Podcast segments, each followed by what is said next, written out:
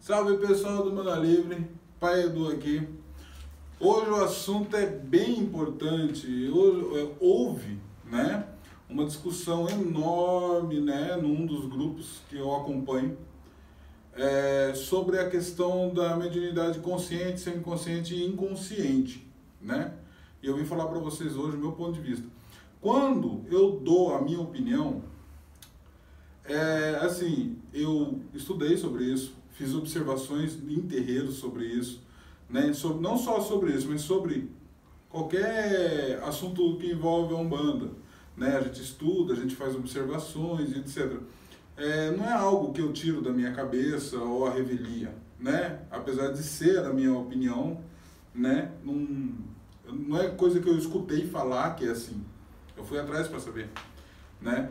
Então, é, não é que eu queira falar assim, ah, minha verdade ou a sua verdade. Não existe uma verdade, existe uma construção sobre o que eu acredito e o porquê que eu acredito. E geralmente eu vou e dou a minha opinião em relação a qualquer questão sobre a Umbanda, de acordo com meus estudos e observações.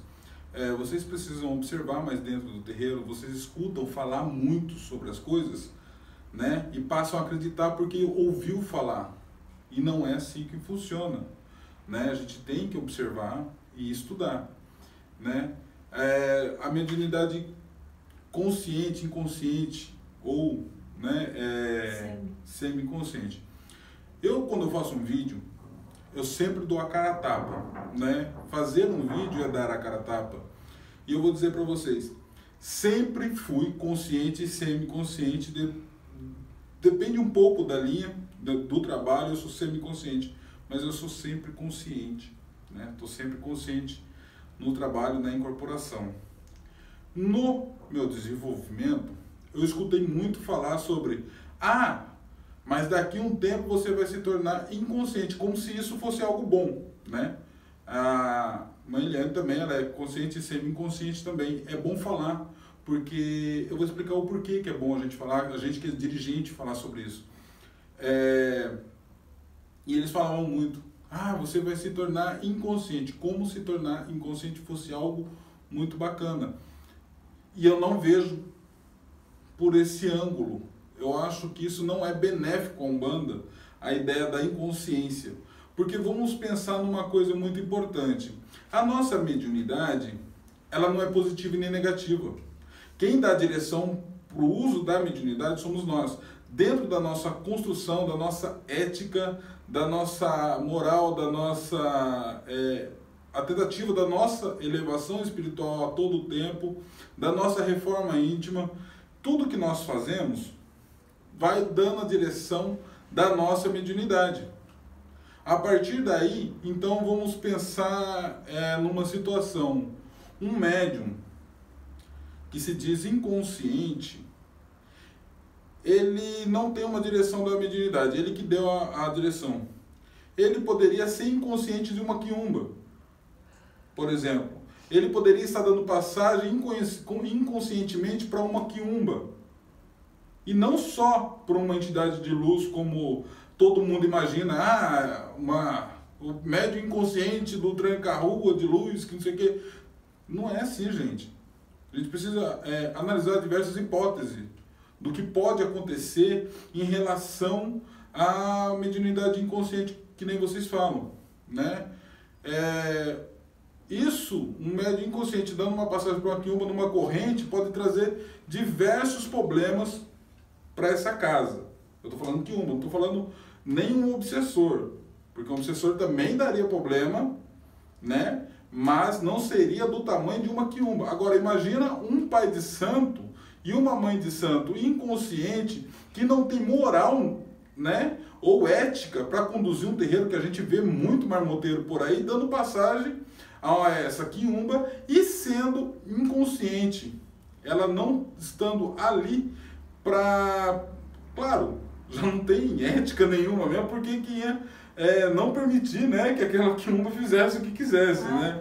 Mas Vira espetáculo. É, viraria um espetáculo, a casa traria muitos problemas. A gente ficou sabendo esses dias, eu não vou falar, mas de, de um Exu que colocava mulheres debaixo da capa dele para abusar sexualmente dessas pessoas. Você está entendendo o tamanho do problema que a gente tem? Se esse médium fosse inconsciente, eu acredito que ele não é inconsciente, ele é um sem vergonha mesmo, que deveria ser denunciado e ser preso por abuso, estupro. Isso já é um estupro. Não existe a penetração para ser só o estupro, com a penetração. Não, o abuso já é um estupro, né? Um estupro psicológico, pode ser o físico mesmo quando tem o próprio contato. Se é que estava mediunizado. Se é né? que não, mas eu não acredito nem que estava ali, nem acredito que Se estava. tivesse, o que que era? É, e se ele tivesse, o que seria isso? Então, a gente tem que analisar diversas hipóteses, né? É, agora, ah, tem um pai de santo lá, que ele é um cara bom, ele é um, cara, um pai, uma mãe de santo, que é um cara bom, bacana, e é inconsciente. Qual o benefício que ele tem da inconsciência dele? Nenhuma. Até porque a entidade ela tá para se comunicar com o outro, com o consulente, para que nós também aprendemos com isso, com o que a entidade também está falando, né? Tudo bem, se ele diz que é inconsciente. No passado, a gente tem duas colocações muito é, características dessa ideia de inconsciente. No passado, a inconsciência era dita, né? Que tornaria o médium melhor. Quer dizer, o médium que fosse inconsciente era um médium melhor do que o semi-consciente. Como se tivesse menos influência do médium, Como- né? é, menos então. animismo, né? Como se o médium fosse melhor porque ele era inconsciente. Então todo mundo tinha aquela questão de querer ser inconsciente, mas na verdade ninguém era. Então, achar que al- almejava ser inconsciente seria melhor. Muitas pessoas, dentro do desenvolvimento mediúnico, buscavam isso e não se tornavam inconscientes. Isso gerava o quê? Uma frustração. Elas diziam que era um péssimo médium, porque elas não. É, a mãe ali, ela está dizendo que ela passou por isso. Ela achava que era péssima médium, porque ela não se tornava inconsciente Até na- estudar. é, é, ao longo do trabalho dela mediúnico, do desenvolvimento e do trabalho, ela nunca se tornou inconsciente. Então isso gerava uma frustração, porque o médium não acreditava que, é, aliás, o médium acreditava que ser inconsciente era o jeito certo, que era o que tinha que acontecer. E na verdade não é isso. Né? Agora, outra colocação que é ainda muito mais perigosa para a ideia da inconsciência. Muitos médios no passado é, é, usavam dos seus guias, seus guias não estavam nem incorporados, ou se estavam era com quiumba, para fazer coisa errada. As coisas erradas aconteciam. E quando essas coisas erradas aconteciam e o médium era cobrado sobre isso, ou o pai de santo, ou médium da corrente era cobrado, ele, que qual era a desculpa? Não vi nada, eu sou inconsciente. Naquele momento ele se eximiu de toda a culpa da entidade. E às vezes nada era feito para aquela entidade. Então, é, ser inconsciente não é benéfico para a Umbanda. Não é falar que você é melhor ou pior porque é inconsciente. Não. O que é melhor para a Umbanda é ter ética, é ter reforma íntima. Isso é ser melhor, independente do seu grau de mediunidade. Se é, é, tá começando agora ou se já tem 10, 20 anos de, de chão trabalhado. Se, se você tem 20 anos de Umbanda e não tem uma reforma íntima, não tem uma moral para conduzir o seu trabalho mediúnico, ou, pior ainda, conduzir ah, como um dirigente a sua casa, você pode ser consciente, semiconsciente ou inconsciente. Não vale de nada. Então, essa questão de grau de, de, de, é, de incorporação não vale de nada. É uma discussão fraca. É uma discussão que não vai a lugar nenhum. Agora, eu vou apresentar para vocês, é, vou dizer para vocês, aliás, uma coisa muito importante. Zélio e Zilmeia já falavam que isso não existe. E algumas pessoas falaram: ah, mas no passado os médios eram todos inconscientes. Não, não eram, porque nem Zélio nem Zilmeia era. Nem Chico. Nem Chico Xavier era inconsciente, porque ele falou isso. O mais consciente era É, ele. é, o mais consciente era ele. Ele, Chico Xavier, gente, quem somos nós, ou a maioria de nós, sem generalizar, que chega perto do Chico. Tá entendendo? E ele dizia que era consciente. E, e, ele mostrava isso, inclusive nos livros dele, né? Ele, quando ele ia relatando algumas coisas, nos programas dele, ele ia relatando as coisas. A mediunidade dele era natural. É, era tão é, fluida, né? Fluida. Fluida, né? Que ele era totalmente consciente de tudo que acontecia. Pai, Agora fica. Oi? É dizer que a consciência, o médium consciente, é o primeiro que está recebendo as instruções daquelas entidades, das nossas entidades. Sim, então somos os primeiros a ser beneficiados. Sim. É muito bom que sejamos conscientes, Sim, porque isso é o, bene, é, é, o auxílio da espiritualidade para a gente poder é, desenvolver é, nossa reforma é quando, íntima. Então, é quando a gente vê a caridade, né? A maior caridade a gente, é com a gente, é. isso mesmo. Aí a gente tem uma outra colocação que foi posta nessa é, nessa conversa, nessa discussão, né? Uma pessoa ela chegou e falou assim: ah, o médium tem que ser inconsciente para que aquele problema que o consulente traga, às vezes é igual o dele. E isso pode afetar, né? É, pode afetar o, o, trabalho dele se ele for consciente ou semi-consciente. Gente, é, falta um CRP para mim ainda ser psicólogo, mas eu, a, a, a mãe Eliane, ela está aqui, ela é psicóloga já, formada há bastante tempo, né? É, isso, teoricamente, isso pode acontecer. É o que mais acontece. Né? É. Eu estar de frente com algo que me afeta. Mas, gente, vocês pensam, tem duas, tem duas questões aqui. O consulente, quando ele é chamado por ficha ou qualquer coisa, a espiritualidade que está guiando aonde ele vai. Qual médium que, vai, que ele vai passar com qual médium, com qual entidade ali. Aí vamos lá. Se ele chegou até você e ele tem um problema semelhante ao seu e isso pode dar um entravamento se você fosse consciente. Um exemplo disso. Na verdade, não. É ali a oportunidade de vocês trabalharem junto aquele problema. Né? De você também ouvir. De você, é, da gente poder ouvir o que a entidade ela vai falar, porque vai servir para mim também. É, e eu vou dar um testemunho. É, dá um testemunho. Todos os maiores problemas que eu enfrentei, a, as pessoas que vinham passar como consulentes desse jeito, por ficha, um monte de gente, as pessoas que passavam pelas entidades minhas eram as que estavam passando pelos é, mesmos problemas. É. E aí, tudo que eles falavam para os outros ficava um pouquinho para mim. Então, Foi isso muita caridade. É, isso é importante porque a entidade, ao quando a gente né, já está ali para fazer o atendimento, a, a própria entidade, quando ela fala, já serve para o outro, já serve para mim também. E eu vou estar tá ali prestando atenção também no que a entidade está falando e a gente também sai com uma resposta dali.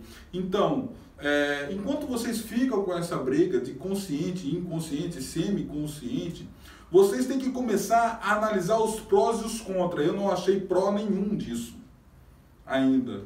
Por mais que eu não acredito, eu escutei muitos amigos meus dizerem que é inconsciente, mas eu não tenho como provar que ele está falando a verdade. Não é porque é meu amigo que eu tenho que acreditar logo de primeira que eu vou colocar a mão no fogo pelas pessoas. Eu não vou. Meu pai de santo falava que era inconsciente. Falei, então tá bom. Eu não acredito.